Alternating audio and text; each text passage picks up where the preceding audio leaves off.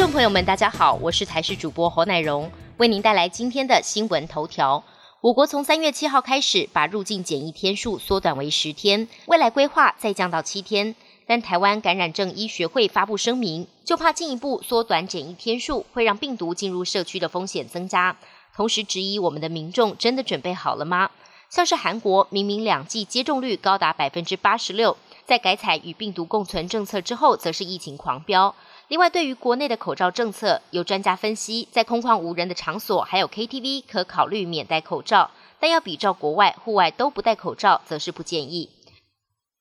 国际升息趋势牵动国内利率决策，暌违十年，央行在十七号决议升息一码，升息到底对于房市影响有多大？房市趋势专家分析，只要升息超过四到六码，也就是接近百分之三的利率，将成为多头房市反转向下的关键指标。预计最有可能落在二零二四上半年。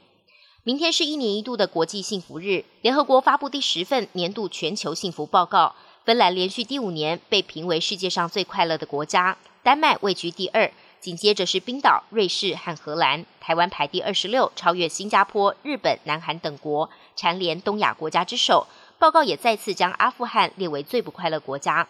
美中领导人在台北时间昨天晚间进行近两个小时的通话，在这场乌俄战火爆发以来第一次的拜喜通话中，美国总统拜登警告中国，如果向俄罗斯提供物质上的协助，让普廷持续对乌克兰城镇和平民发动残暴攻击，将会遭受后果。不过，白宫声明中并没有提及这些后果的可能内容。另外，拜登也特别点出，美方对台政策不变，并持续反对任何一方改变台海现状。而根据华新社的报道，习近平提到，乌克兰危机是中美双方都不愿意看到的发展，冲突对抗不符合任何一方的利益。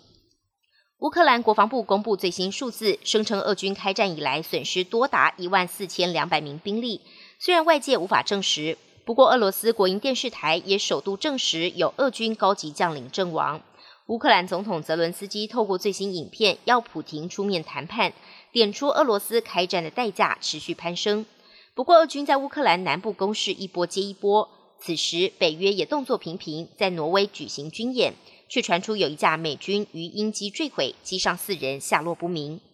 乌俄交战已经来到第二十三天，俄军仍然无差别攻击乌克兰各城市，造成数万名乌克兰人无家可归。在俄军攻击乌克兰的同时，俄罗斯总统普廷竟然在莫斯科世界杯体育场举办庆祝军事成功的大型集会，数万名俄国民众挥舞着挺战的 Z 旗帜现身支持。本节新闻由台视新闻制作，感谢您的收听。更多内容请锁定台视各界新闻与台视新闻 YouTube 频道。